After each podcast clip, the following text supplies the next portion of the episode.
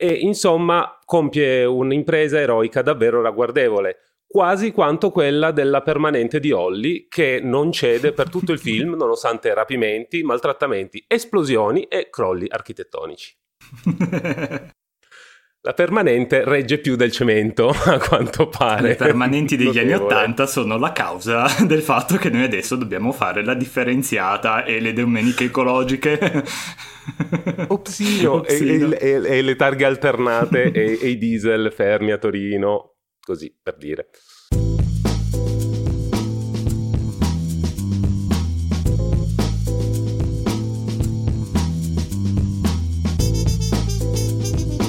Io ho qua la mia tazza di tè, le mie luminarie da youtuber anni 2010, il mio maglione che fa invidia a quello di Ralph Fiennes in, nel diario di Bridget Jones, e, che non è Ralph Fiennes, è... Um, Colin... Colin Firth.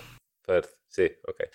Ehm, sì, io ho la, la, anch'io la mia tazza di tè, il mio maglione rosso delle feste di, di, di sempre mm-hmm. e... Eh, o ca- casualmente si sono appoggiati i regali di Natale proprio dietro di me. Non so come. La, la donna delle pulizie deve averli spostati sicuramente. Mm-hmm. Un, è un caso. Quindi è il caso e... di parlare di un film iper natalizio, no? Esatto. Buone feste, un bianco Natale, signor Daniele.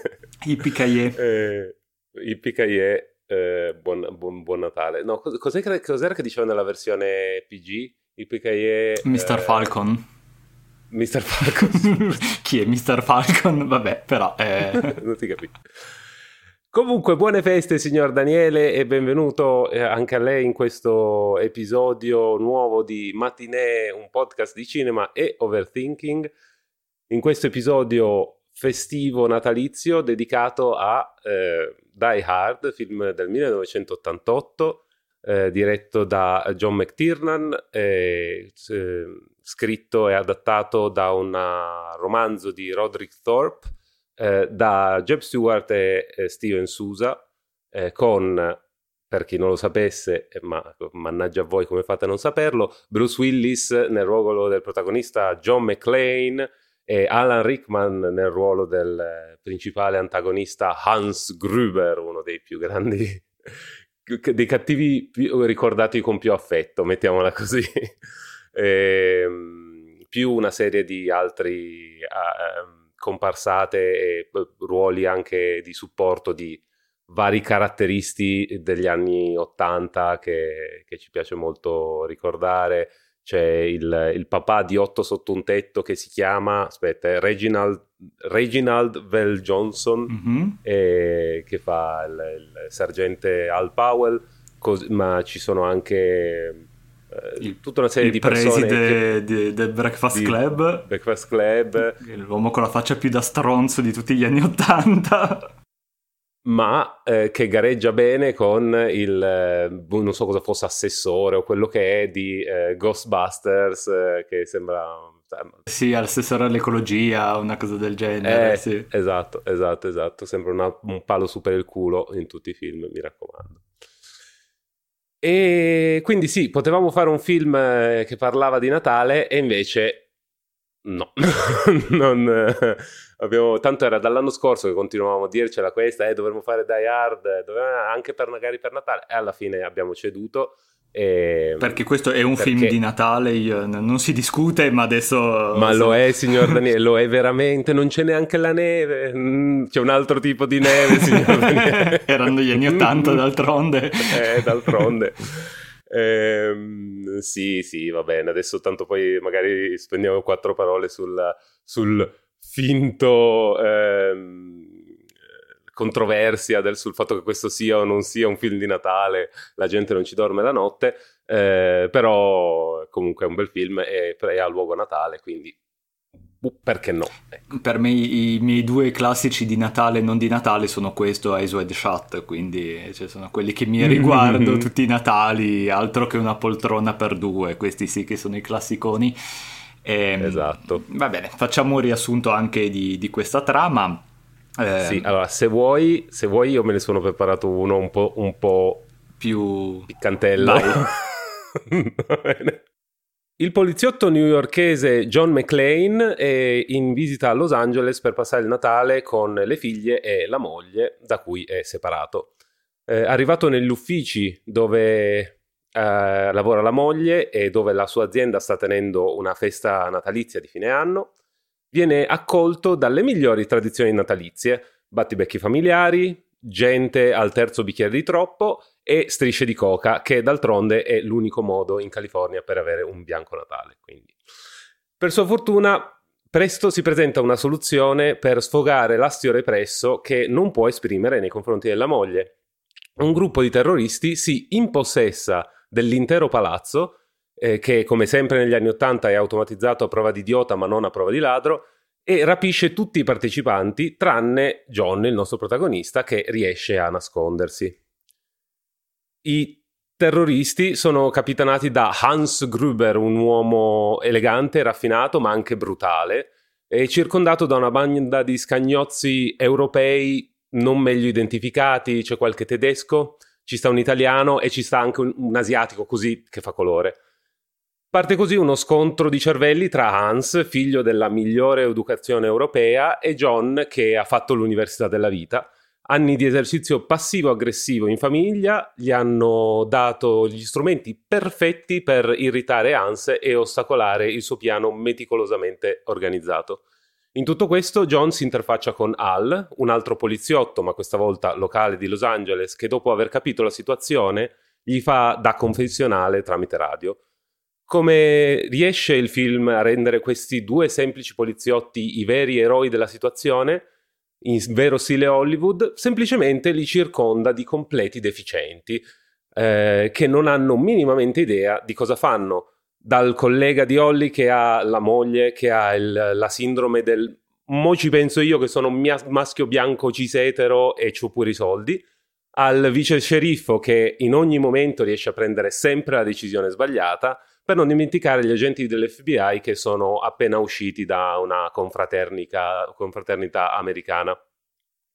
Alla fine, grazie al potere dell'improvvisazione e alla impenetrabile armatura di sceneggiatura che mantiene John in vita fino alla fine, benché sempre, con sempre più danni e sempre meno vestiti, il nostro eroe riesce a salvare gli ostaggi, a liberare Holly, la moglie, che finalmente capisce quanto sia una buona idea tenersi buono il marito poliziotto se vuoi vivere a Los Angeles, e insomma compie un'impresa eroica davvero ragguardevole, quasi quanto quella della permanente di Holly, che non cede per tutto il film nonostante rapimenti, maltrattamenti, esplosioni e crolli architettonici. La permanente regge più del cemento, a quanto pare. Le permanenti degli anni Ottanta sono la causa del fatto che noi adesso dobbiamo fare la differenziata e le domeniche ecologiche. Opsino, e, e, e, le targhe alternate e, e i diesel fermi a Torino, così per dire. Eh sì, questo qua è un film pieno di cliché degli anni Ottanta che però non ti importa e anzi, insomma, so- sono parte del suo fascino in verità. Per quanto questo film, curiosamente, a parte che nasce da, come adattamento di un libro che non ha letto neanche la madre dello scrittore, una roba che... uno di quei Immagino che trappola, il sottotitolo italiano Trappola di cristallo sarà tratto dal titolo del, fi- del libro, non lo so. No, neanche, forse, perché neanche. era... Quindi neanche il titolo proprio. No, aveva Vabbè. un titolo che non c'entrava niente, tra l'altro era il seguito di un altro libro che aveva già avuto un altro adattamento negli anni tipo 70 con Frank Sinatra protagonista, quindi avremmo potuto avere un Frank Sinatra invecchiato che sgattaiolava nei cunicoli di un... Um di un palazzo in costruzione, ma eh, insomma il destino ha deciso diversamente. E, tra l'altro, visto per farti venire gli attacchi di, di, di ansia soliti tuoi legati a date, mm-hmm. secondo te, così a brucio, quanti anni ha Bruce Willis in questo film? no, no, no. È, è, indefinito, no? È tipo il, è un archetipo, non ha, no senza età. Doveva compierne 33. No, no, no. Classe no, 1955, no, no, girato il film fra novembre del, dell'87 e il marzo dell'88, quindi lui era alla soglia. No, de... ma- Maria, no, no, Maria, io vado. Maria, io esco. E vabbè.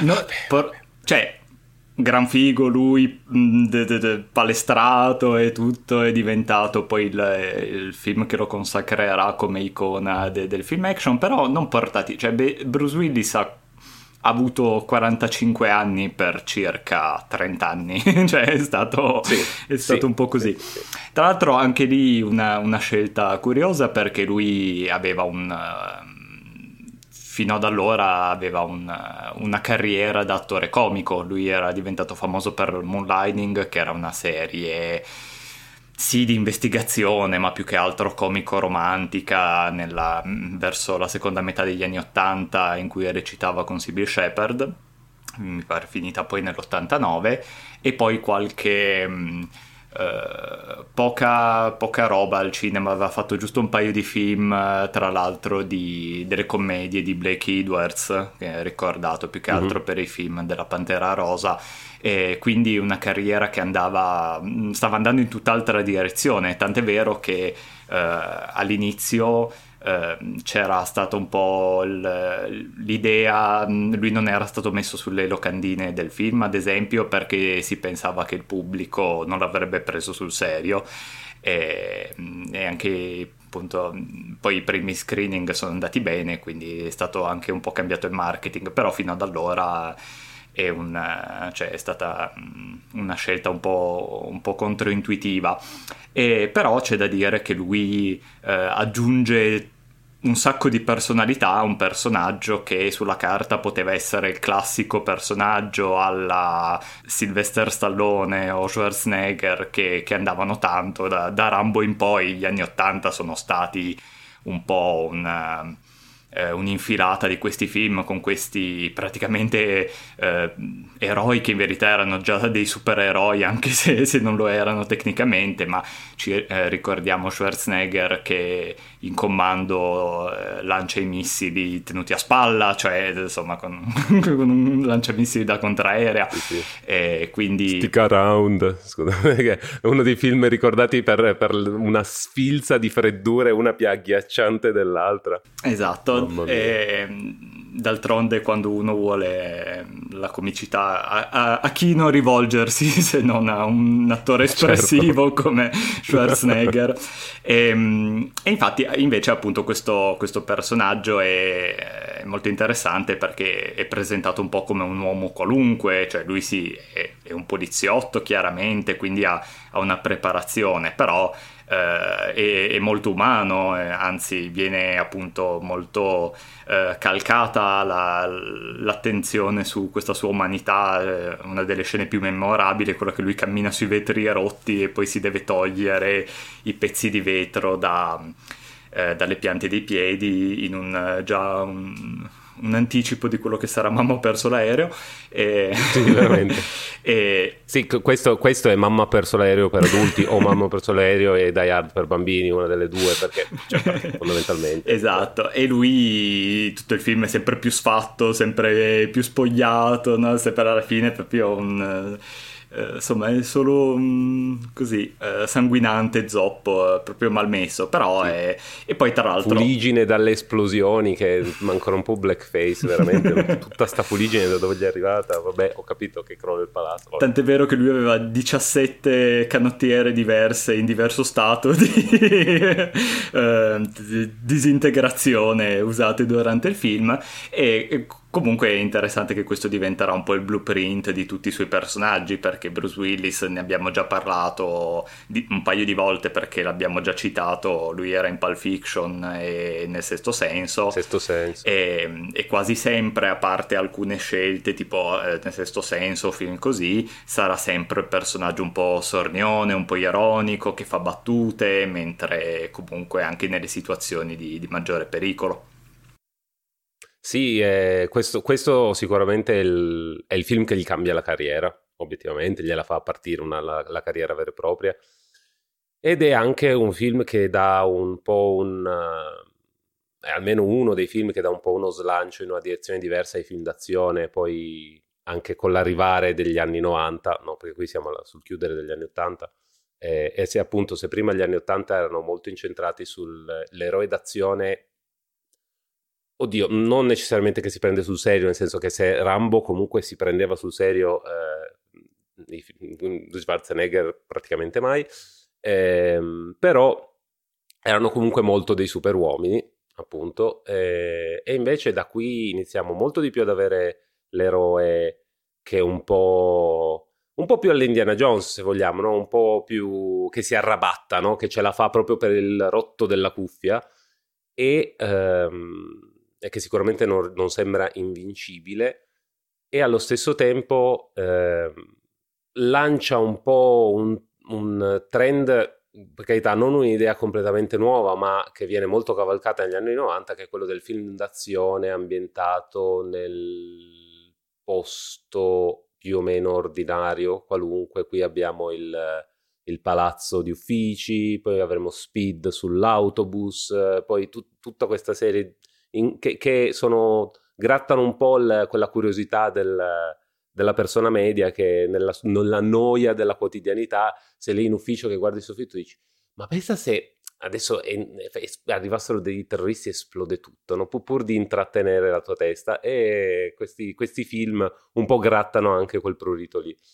Non per niente arriverà qualche anno dopo un giorno di ordinaria follia con Michael Douglas dove lui fa quello che vorremmo fare tutti nel traffico, cioè ad un certo punto si alza e si mette a sparare così alla gente. Gran film tra l'altro, da recuperare anche quello. E, ehm, e, non solo, questo qua diventerà anche il, il, pattern che seguiranno gli altri Die Hard, perché anche questa è una, è una serie che finisce col terzo film, non esiste, non esiste Die Hard 4, non esiste Die Hard 5. E, il secondo di, di, un paio di anni dopo è sostanzialmente Die Hard, però un, in un aeroporto. Uh, un film che appunto ricalca tanto sul, sullo schema del primo, diretto da un regista minore che poi è finito a fare eh, poca altra roba, tipo un film su Hercules con uno degli attori di Twilight e poi cosa aveva fatto ancora? Eh, L'esorcista alla Genesi, quindi insomma non una gran carriera. E, e invece nel, nel, terzo film, Die Hard Due a morire, con Samuel Jackson, tra l'altro, come eh, sidekick, eh, torna McTiernan alla regia e si nota la differenza e diventa un film un po', un, un po diverso, di nuovo eh, anzi Jeremy Irons, Jeremy Irons come cattivo, cattivo. E, però un film molto aperto cioè molto in contrasto con questo eh, dove mm. loro corrono per tutta la città per eh, insomma loro devono sventare tutta una serie di attacchi terroristici sotto lo scacco di un, di un terrorista che, che, gli fa una serie di indovinelli è un film ehm, questo qua che è particolare come in verità sia rimasto eh, nei, insomma, nel, nella memoria collettiva. Questo qua è uno di quei film che è stato iscritto nei registri dei film da, da salvare, no? e, mm-hmm. che ti dimostra che in verità non è tanto importante. Uh, il fatto di fare un film artistico a tutti i costi no? per essere memorabile, ma eh, basta scriverlo bene, incredibilmente, sì. basta fare tutto giusto. Questo qua è, è, un film che è figlio di un'epoca in cui eh, si vede che è stato scritto da degli sceneggiatori e non da dei produttori, tanto per cominciare, per quanto anche questo film, come anche qua spesso accade, è, è entrato in produzione e poi che la, che la sceneggiatura non era neanche praticamente finita, è stata un po' finita in corso d'opera, c'è eh, buona serie di una, una, buona percentuale di improvvisazione di scene che sono state cambiate eccetera eh, però è tutto funzionante, non ci sono, eh, non lo so, delle, dei temi ad esempio che, che, vengono inseriti forzatamente per renderlo più vendibile o renderlo più appetibile al pubblico, non ci sono dei ragazzini a caso come farà tutto il cinema degli anni 90 che Spielberg ci avrebbe già messo due bambini che si inseriscono nel sistema informatico del palazzo e, e vanno a fare a gara. Ah, ma questo è un, sistema, un sistema Unix, lo conosco. Esattamente. E in verità, è, appunto, i personaggi sono caratterizzati benissimo. Bruce Willis è, è un personaggio, un action hero, però non assolutamente, cioè non anonimo assolutamente, ha una sua storia che viene raccontata anche molto intelligentemente all'inizio del film. C'è un sacco di esposizione ben nascosta in una serie di, di dialoghi, di scene e noi sappiamo della sua situazione familiare, in conflitto con la moglie, sono in un periodo di separazione, si amano però non, non si trovano tanto, eh, i cattivi sono tutti riconoscibili, caratterizzati, tutti i vari eh, anche gli sgherri di, di, Hans Gruber sono assolutamente eh, particolari, ognuno di loro ha i suoi quirk e le sue, le sue cose che, che li rendono interessanti. E anche appunto il personaggio di, eh, del poliziotto di Otto sotto un tetto, che adesso non mi viene il nome, ma tanto è, è, già in Otto sotto un tetto fa anche il poliziotto, quindi ha tenuto la divisa dal film direttamente per la serie e um, ha questa backstory lui che ha sparato un ragazzino per sbaglio che in verità sono quelle cose che non è che aggiungano più di tanto però anche lui ha il suo mini arco per cui alla fine riesce a sbloccarsi dalla sua situazione e di un po' di, di terrore di, di incapacità di, di agire e, per via della, della situazione.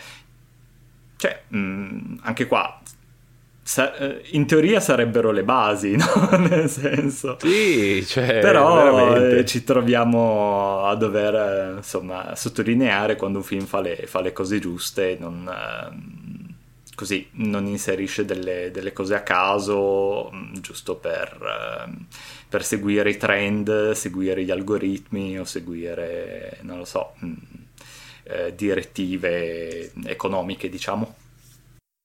Sì, sì, sì, voglio dire, noi in tanti altri episodi magari abbiamo speso parole di critiche un po' più eh, approfondite su film che magari hanno delle qualità ris- notevoli rispetto a questo qui. Uh, non tanto perché un film piace di più, piace di meno, quello poi è sempre abbastanza soggettivo. È anche una questione di aspettative e di obiettivi che il film si dà. È chiaro che se vuoi fare un film che ti, dà, ti fa riflettere sul significato della vita, e allora poi io ti metto sotto un di- uno scrutinio di tipo diverso, mettiamola così. Questo è un film che si pone come obiettivo veramente zero, cal- eh, zero nutrimento, solo calorie e intrattenimento.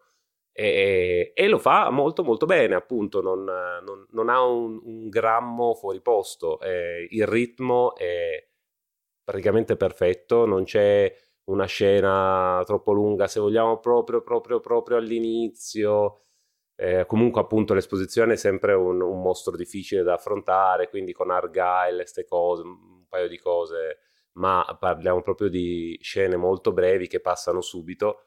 E nel resto del film è veramente serrato e nel momento in cui c'è bisogno di una leggerezza c'è leggerezza, nel momento in cui c'è bisogno dell'azione c'è l'azione, nel momento in cui ci sono informazioni ti vengono passate in maniera dinamica, non noiosa e non eh, forzata e, ehm, e funziona, fun- veramente, sarebbe veramente difficile spostare qualcosa dentro questo film eh, senza mm, ribaltare i suoi equilibri. E, e poi sarà anche riuscito, anche, mm, cioè, a volte queste alchimie riescono anche un po' per caso, nel senso che eh, per quanto sicuramente era scritto bene, però come dici tu, comunque sono partiti a, nella realizzazione della produzione, che lo script comunque non era totalmente completo e diciamo, forse l'editing ha, ha, avrà fatto molto, immagino, perché eh, sceglie esattamente cosa mettere, quando metterlo, anche le, il, l'alternanza di eh, lui con i terroristi, con la moglie, con i, i, ehm, gli ostaggi, è, è, bilanciato molto molto bene. E, ehm, diciamo che una cosa che non ho mai capito tantissimo è tutta la sottotrama del giornalista. Mm. In teoria dovrebbe giustificare il fatto che Hans scopra la sua identità, sì. l'identità di lui.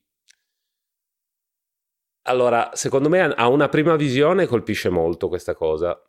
A una seconda visione devo dire tanto voglio dire, a parte che l'avrebbe potuto scoprire in mille modi diversi e questo è un modo particolarmente convoluto per farlo succedere in cui devi aggiungere dei personaggi extra di cui mi deve importare qualcosa nel corso del film che non aggiungono nient'altro se non questo meccanismo. E inoltre, boh, cioè tanto alla fine lui comunque voleva salvare tutti. Ok, sì, Hans prende la moglie in ostaggio, è sicuramente molto più personale. Non lo so, però mh, mm, un po' mm, eh, non lo so. Cioè, in confronto a, a, che ne so, l'FBI o il vice sceriffo che aggiungono poco, però eh, è più logico. rafforzano. esatto, è più logico e rafforzano l'idea del, della situazione che ha, che ha, Hans, del tipo, ah, io sono in controllo di tutto e infatti succede questo, succede quell'altro, eccetera, eccetera. Mm-hmm. Fa tutto parte di quel meccanismo lì. Quello è un po' una roba che mi ha sempre detto un po' poco, però ehm, questo proprio per cercare il pelo nell'uovo. Devo dire che è uno dei film d'azione che rivedo più volentieri alla fine. E questo è, è veramente la prova del 9 per i film d'azione, secondo me. Perché se questo lo, lo rivedo tranquillamente tutti gli anni, Fast and Furious, no. Devo dire, sarò io, eh, per carità, però non ehm, e comunque riesce a metterci dentro anche qualcosina sul, appunto come dicevi tu, molto caratterizzati i personaggi, lui, tutto il discorso della famiglia, per quanto ste bambine cioè, si vedono per mezzo secondo, tra l'altro poco carismatiche, mettiamola così, mo- così con due genitori così sono venute un po' mm, così insipide, eh, però a parte questo si potrebbe dire anche delle figlie di Bruce Willis. Ops, eh, cosa? No, niente. Oh, cosa? no, niente, a posto. Non, eh, però sì, il, tutto il discorso famiglia, conflitto con la moglie, eccetera, con poche frasi, poche scene, riesce a fartelo accettare bene, con veramente con poco, con poco sforzo e pochi pezzi. Sì, poi anche risulta più logico il fatto che lui rimanga lì invece di scappare, nel senso lui ha proprio una motivazione personale, perché comunque, mm-hmm. cioè, insomma eh, un poliziotto che non sia completamente fuori di testa eh, alla prima o si nasconde una volta che ha chiamato i soccorsi si, si fa da parte no? il fatto che lui abbia la moglie lì è proprio la, eh, insomma, la, la motivazione principe per, per rimanere lì e, e fare fare quello che fa.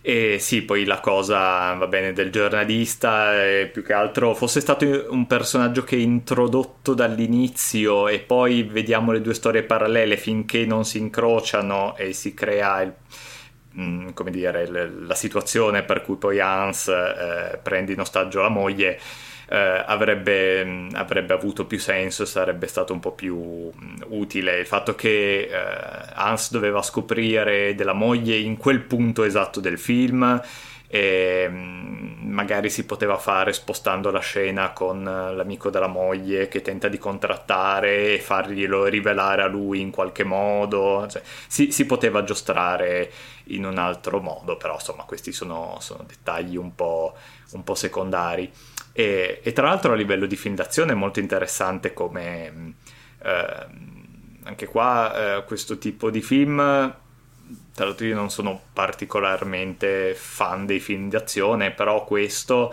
eh, ti fa proprio vedere come non c'è per forza bisogno di creare una scala gigantesca e fare eh, esplosioni che coinvolgano interi quartieri e fare gente che si lancia dagli aerei ogni 3x2, così.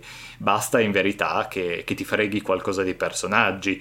Ehm, che è più o meno la stessa logica che è stata seguita negli ultimi film di John Wick, ad esempio, che sono alcuni dei film d'azione più belli degli ultimi anni, che insomma non sono per forza gente che eh, fa colpi di karate mentre cade col paracadute, cioè no, è molto, non è che sia realistico John Wick, eh, però è molto più eh, terra terra come livello, no, è proprio è quasi un platform, è lui che va avanti e picchia gente sì. e sì, quindi alla fine ti dimostra come in verità delle buone coreografie, degli effetti eh, ben fatti e comunque e soprattutto dei personaggi a cui teniamo in qualche modo bastano per fare un buon film nazione, non c'è bisogno di fare modellini 3D che fanno onde energetiche a tutti i costi.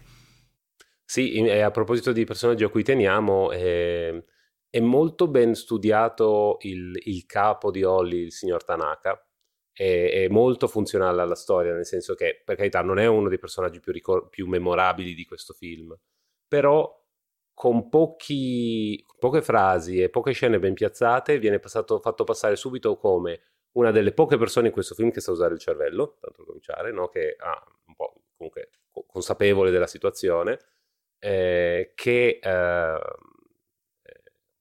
molto gentile, educato, che tratta bene il, il nostro eroe, che eh, non si nasconde quando i, i, i, terroristi vogliono parlare con lui e, eh, e a maggior ragione serve la storia nel momento in cui Hans lo fa secco in maniera tra l'altro particolarmente brutale, nel senso che si vede anche parecchio sangue e tutto.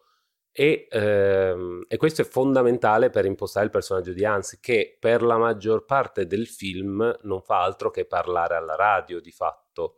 E sì, va bene, pu- tu puoi torcerti i baffi quanto vuoi e fare muahaha, però eh, vabbè, poi sul finale ovviamente il, il suo piano diventa chiaro e, eh, però sarebbe stato un po' scoprire che lui aveva intenzione di far saltare in aria tutto il, il tetto e ammazzare tutti i spoiler, comunque eh, ammazzare tutti i, eh, gli ostaggi.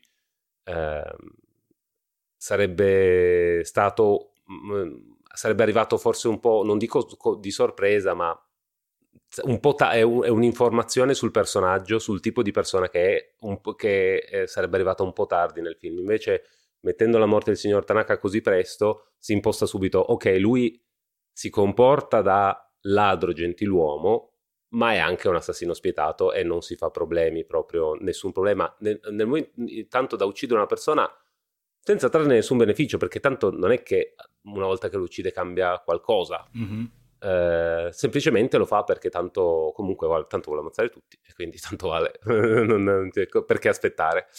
E, ehm, e, quindi sì in realtà per un, per un, ruolo così piccolo in realtà da, fa tanto per la storia. E, ehm, e invece riguardo al, al ruolo di, di John come, come eroe d'azione è anche bello vedere come nonostante il film cioè, parte già da un presupposto un po' molto all'americana, no? abbiamo mm, questo uomo educato europeo che se la crede, se la, pensa di saperla lunga e che effettivamente la sa più lunga di un sacco di gente, ma quando poi arriva l'uomo della strada, l'uomo che ha fatto l'università della vita e che ha l'occhio lungo, allora sì che lo sa fregare. È un po' molto all'americana sta cosa. Eh, però questi professoroni che arrivano qua ecco. dall'Europa e tentano di, di, insegnarci, di impararci le cose. esatto. Ehm, però, eh, proprio per questo motivo, il personaggio di John sarebbe facilmente potuto essere il classico eh, americano zarro e arrogante, mentre invece è scritto con molta mh, mm, delicatezza, molto, molta eh, cioè per portarlo a un finale, spoiler, in cui lui è zoppicante, ripied- coperto di fuligine, colpito buchi di proiettile, di tutto, con una pistola legata alla schiena col nastro, proprio e- estremo, no? proprio una situazione completamente estrema di anche disperazione, se vogliamo ce lo portano molto gradualmente, no? è come la rana nell'acqua calda, no? aumentano di un grado alla volta, cioè lui parte che, allora, tanto per cominciare già litiga con la moglie e poi subito dice ecco, vedi, ma si, si cazzia da solo, dice bravo, complimenti, proprio perché eh, si rende conto dei, dei suoi limiti, non è, ar- non è, completamente arrogante. No, ma poi Quando parte già che ha paura del volo, quindi cioè, te, lo, esatto. te lo impostano già come un uomo fragile, no? Esatto, esatto. E la prima cosa che fa quando poi si va a nascondere è suonare l'allarme antincendio, che è la... cioè, voglio dire, è perfetto buonsenso, cioè non è che va in giro con la pistola a sparare, a catturare. Tutti i, i terroristi che lui ammazza, non li ammazza perché gli fa le trappole alla Rambo, li ammazza perché lui tira l'allarme antincendio e loro lo vanno a cercare e lui eh, si difende e succede quello che succede. Poi va, eh, becca, li, li, vede che, uccide, che, che, uccidono Tanaka e vabbè, e poi di, di, momento in momento finisce sempre per, a un certo punto gli finiscono in mano i detonatori, allora loro lo inseguono perché ha i detonatori. Cioè a un certo punto lui si butta nella tromba dell'ascensore, ma non perché eh, dice così arrivo più prima in basso, perché lo stanno inseguendo e non ha, cioè tutte le scelte che fa in realtà sono scelte quasi obbligate. Ovviamente un uomo minore le avrebbe fatte diverse, magari avrebbe sbagliato, magari eh, lui riesce, ne esce vincitore, ma eh, dovendo fare delle scelte obbligate in un momento di crisi. E eh, questo lo rende, cioè te lo fa vedere allo stesso tempo come estremamente capace, ma anche estremamente ragionevole, di buon senso, tutto sommato. Le cose peggiori che fa lui sono che è, è, irritante verso Hans, mm-hmm. vabbè, ma questo, cioè, cioè, questo lo stabiliscono anche come sua caratteristica del personaggio al di là della, della, della roba d'azione, non per niente separato dalla moglie, quindi insomma esatto. siamo lì. Sì, dall'altro è interessante che lui ha anche una, una parte molto... Eh, appunto americana, eh, provocatrice, il fatto che lui mandi giù il cadavere eh, del, del, del, terrorista, che in verità sono dei ladri, ma va bene, con scritto oh oh oh I have a machine gun, ehm, e quella, cioè in verità, forse eh, a livello eh, di strategia forse sarebbe stato meglio nascondere il cadavere invece di mandarlo nella, nella hall sì. impacchettato agli altri terroristi, ma vabbè. E, ehm, sì, quindi lui ha anche un lato molto così eh, provocatore e, e, molto badass, che, che, è quello che lo rende interessante, no? avere solo una parte o solo l'altra del personaggio, a parte che è abbastanza irrealistico perché nessuno è, è così monotono per tutta la, la vita. Si, cioè, no, in verità un sacco di gente lo è, però va bene, ehm, adesso che ci penso, però su nessuno di loro fanno un film, infatti. Ma nessuno che conosciamo, no, assolutamente nessuno di loro lo mettono protagonista di un film. No, anche non vero, però va bene, passiamo oltre anche a questa roba qua. vogliamo. Manuela Arcuri. Eh... Comunque, ehm... cosa? No, niente. ehm... Eh... E eh, è vero che eh, sì, Tanaka non è, non è memorabile, ma eh, c'è di memorabile Hans Gruber, che in verità, insomma, come una lezione che dovrebbe imparare la Marvel è che gli eroi sono grandi tanto quanto i, eh, sono, sono, pericolosi i loro antagonisti e questo Hans Gruber è, è un villain fantastico perché a parte che chi l'avrebbe mai detto che i tedeschi potessero essere cattivi di qualcosa, però vabbè. eh, prendiamo... Oh, i tedeschi ce l'hanno con me, oh, oh no, i tedeschi. e, eh, cos'era? Entrambi vendevamo le armi a Hitler, ma le mie funzionavano. esatto.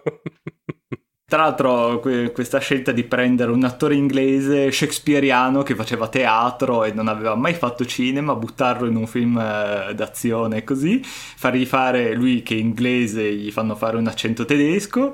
Tra l'altro c'è anche questo mo- momento Inception in cui lui è, è un tedesco eh, è un inglese che fa un personaggio tedesco che fa un accento americano per fingersi anche lui uno delle, degli ostaggi e mm, e Alan Rickman è grandioso, verrà sempre un po' incastrato per tutta la vita, non sempre però per mm, buona parte, io me lo ricordo anche come sceriffo di Nottingham nella versione di Robin Hood con eh, Kevin Costner di qualche anno dopo, poi vabbè Severus Piton negli ultimi anni ovviamente, e d'altronde con quella faccia lì e quelle maniere lì e quel tono strascicato e quel sorriso, eh, quella faccia di costante disprezzo, eh, insomma era anche un po'... Mm insomma il suo destino, no? E, però lui è assolutamente fantastico e non... è, è memorabile ma non è mai mh, troppo oltre, non, fa, non diventa mai una macchietta perché poi soprattutto forse anche in gran parte il contributo del, di questo film eh, vedremo tanti cattivi eh, sulla falsariga di questo che un momento prima ridono e il momento dopo smitragliano la gente così è diventato un cliché che ve- vediamo in, ad esempio in qualunque anime mai fatto però ehm, eh, lui è, è veramente ottimo in questo ruolo sì, sì, Alan Rickman veramente ha donato tanto a questo film, veramente tanto, veramente, veramente tanto. E tra l'altro è... muoio, muoio sempre eh, quando vedo il finale, eh, quando lui è sul... è appeso, sì, cioè si, si sta cade- è quasi caduto e si sta, affer- sta afferrando Holly. E, e poi spoiler, eh, muore perché effettivamente l- l- tipo lui si sta afferrando l'orologio che gli hanno, che è il regalo aziendale di fine anno simbolismi.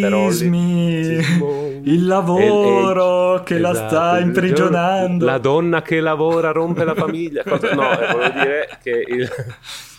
lasciamo stare guarda.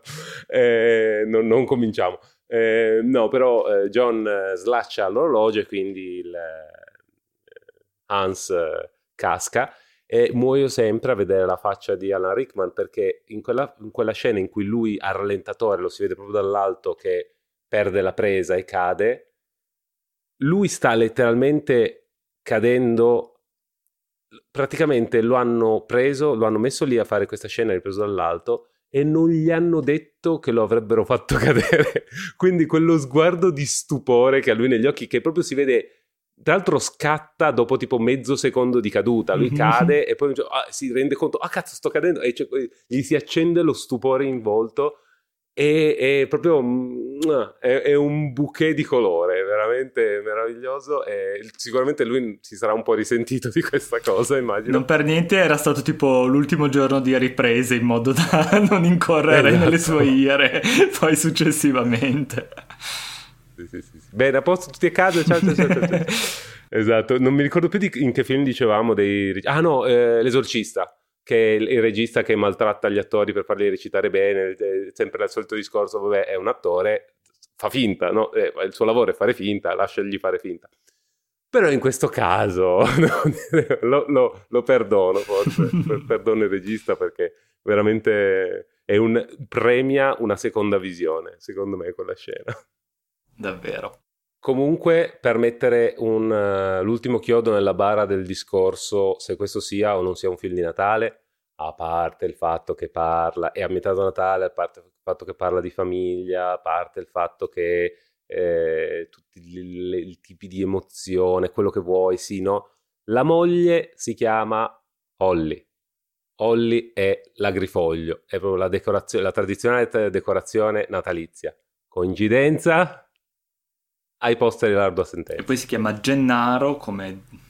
non lo so, stavo pensando a qualche riferimento. Questa, questa cosa, cosa, che problema avevano gli anni... Il, il, il, cavallo degli anni 90 con le persone che si chiamano Gennaro perché c'era anche l'avvocato, l'avvocato di Gennaro. Jurassic Park che di cognome sempre anche questo. Parenti, ci sa- facciamo... Per, per loro...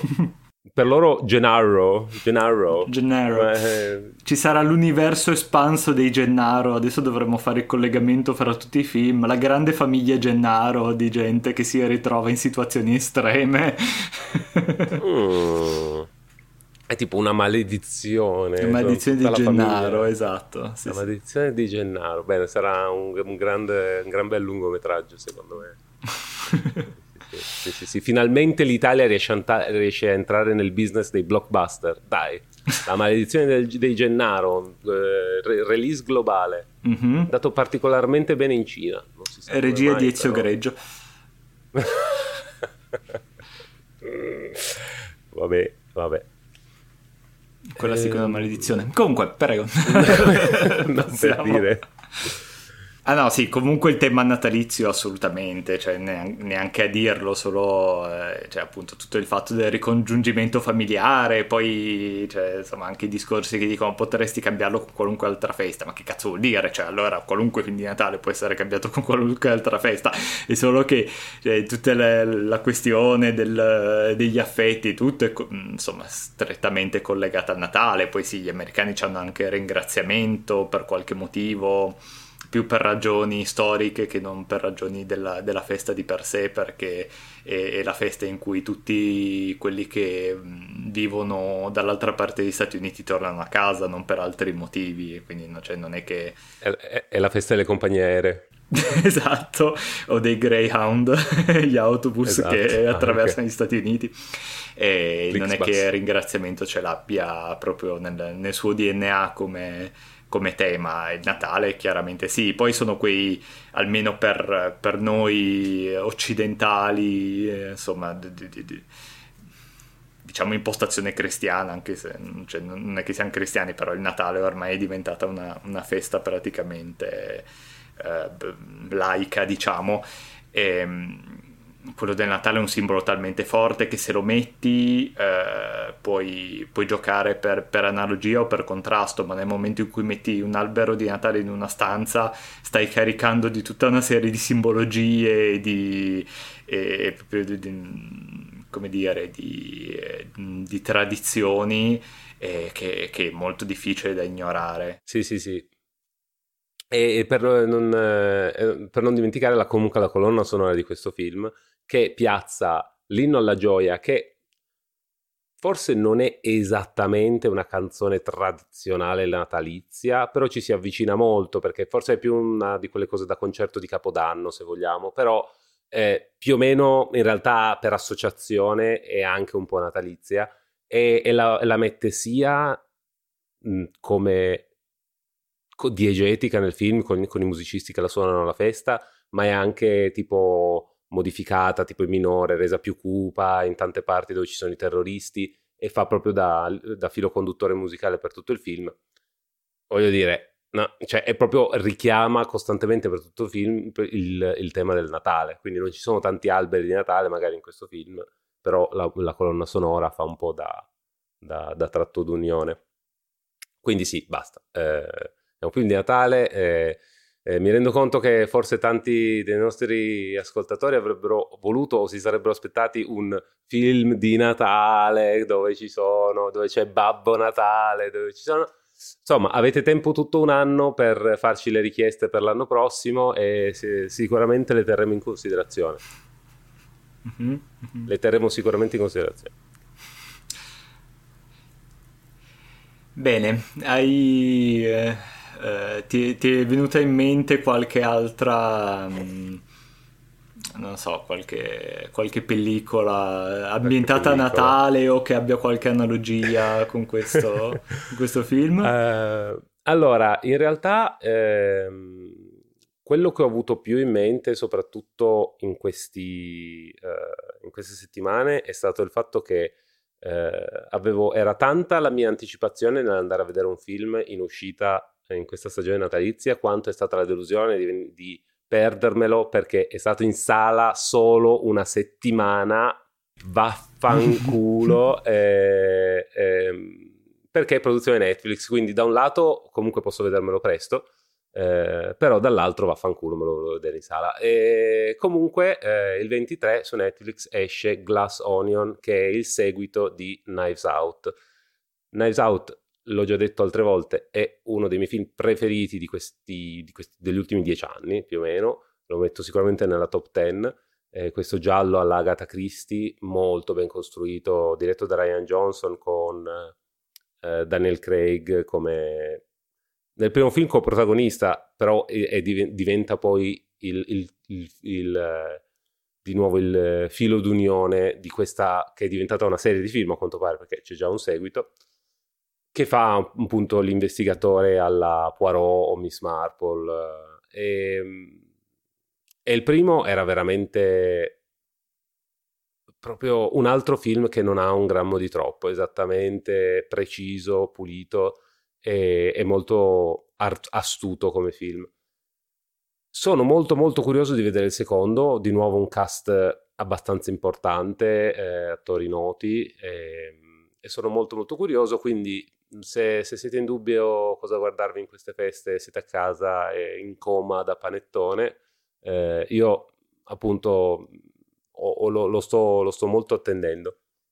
Se invece eh, volete una raccomandazione più legata co- specificamente a questo film per un altro classico eh, del, dei film più o meno circa d'azione, eh, c'è dello stesso regista eh, Caccia Ottobre Rosso, eh, questo giro con, eh, sempre a proposito di, di, di, scatole cinesi, di accenti, eh, un, un, un coprotagonista Sean Connery che fa il capitano di eh, sottomarino russo, quindi hai uno scozzese che fa finta di essere un russo che però parla in inglese perché tutte le scene in cui dovrebbero parlare russo i russi tra di loro alla fine parlano in inglese perché sennò ci vorrebbero i sottotitoli e il pubblico si sparava. No, però è un, eh, è un film molto interessante di eh, strategia, di guerra fredda fondamentalmente. Eh, di questo capitano di, di, sottomarino russo che vuole disertare e, e eh, passare al lato americano, eh, però è tutto le manovre cer- che fanno gli americani per cercare di capire se lo stia facendo veramente oppure no. È molto. Forse uno dei film di sottomarini più carini che abbiamo visto, perché obiettivamente è un genere un po', di- un po difficil- difficilotto. Eh, ed è un altro film eh, che passa la maggior parte del tempo chiuso nello stesso posto, quindi eh, insomma un, un, filo conduttore anche con Die Hard. Anch'io, anche a me rivedendo questo film è venuto in mente un altro film eh, contenuto di quelli tutti svolti all'interno di, di una stanza o qua più un palazzo e poi una stanza, comunque è un film di qualche anno dopo, un film del 2002 eh, di David Fincher, che è un altro che abbiamo citato diverse volte, per me uno dei forse il mio regista mh, mm, contemporaneo preferito, almeno diciamo di quelli più uh, pop, di quelli più, mm. più, d'azione, eccetera. Secondo me, insomma, io lo metto sopra Nolan, ma, ma di, insomma, di, molte lunghezze, ma insomma, so che su internet questa è un'opinione un po', un po controversa. E, ehm, ed è la storia di una donna con sua figlia che comprano una, una, casa a New York, tra l'altro una casa pazzesca di, di, non so una metratura del genere a New York quanti vale più o meno come il, il PIL di un piccolo stato africano.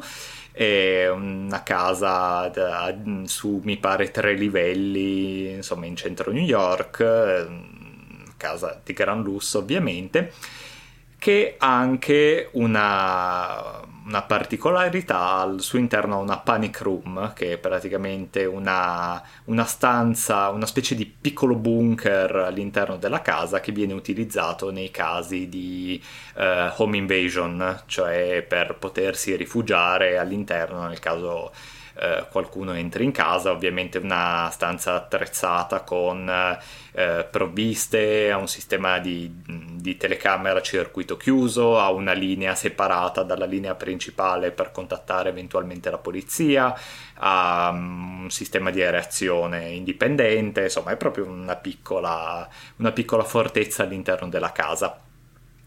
Ovviamente, prima notte che lei e la figlia trascorrono in quella casa, vengono eh, subiscono appunto una, questa home invasion.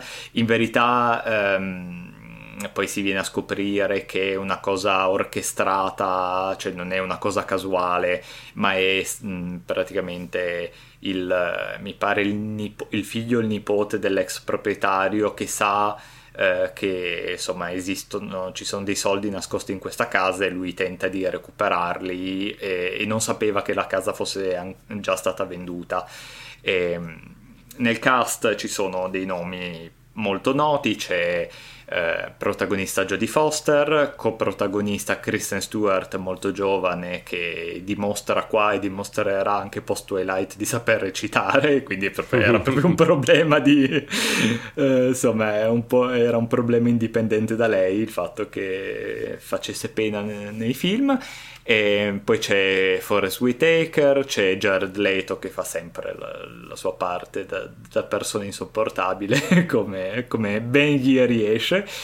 E, ed è un film eh, molto ben fatto, ovviamente. David Fincher è molto di tensione, uno di quei film che riesce bene anche qua con un manipolo di attori, una location chiusa, a non essere noioso e riuscire a cambiare sempre le carte in tavola per eh, giocare bene tutti gli elementi che ha, per cui loro ad un certo punto sono bloccate all'interno della stanza, poi vengono, vengono stanate, vengono costrette a uscire, poi eh, si ritornano dentro, poi si scambia, c'è tutto un giro, no? È praticamente una partita a scacchi all'interno di questa casa è un ottimo film che mi ricordo di aver visto al cinema vent'anni fa da ragazzino, mi aveva molto colpito e insomma è un film invecchiato bene, quindi consiglio assolutamente. Ci sta, ci sta.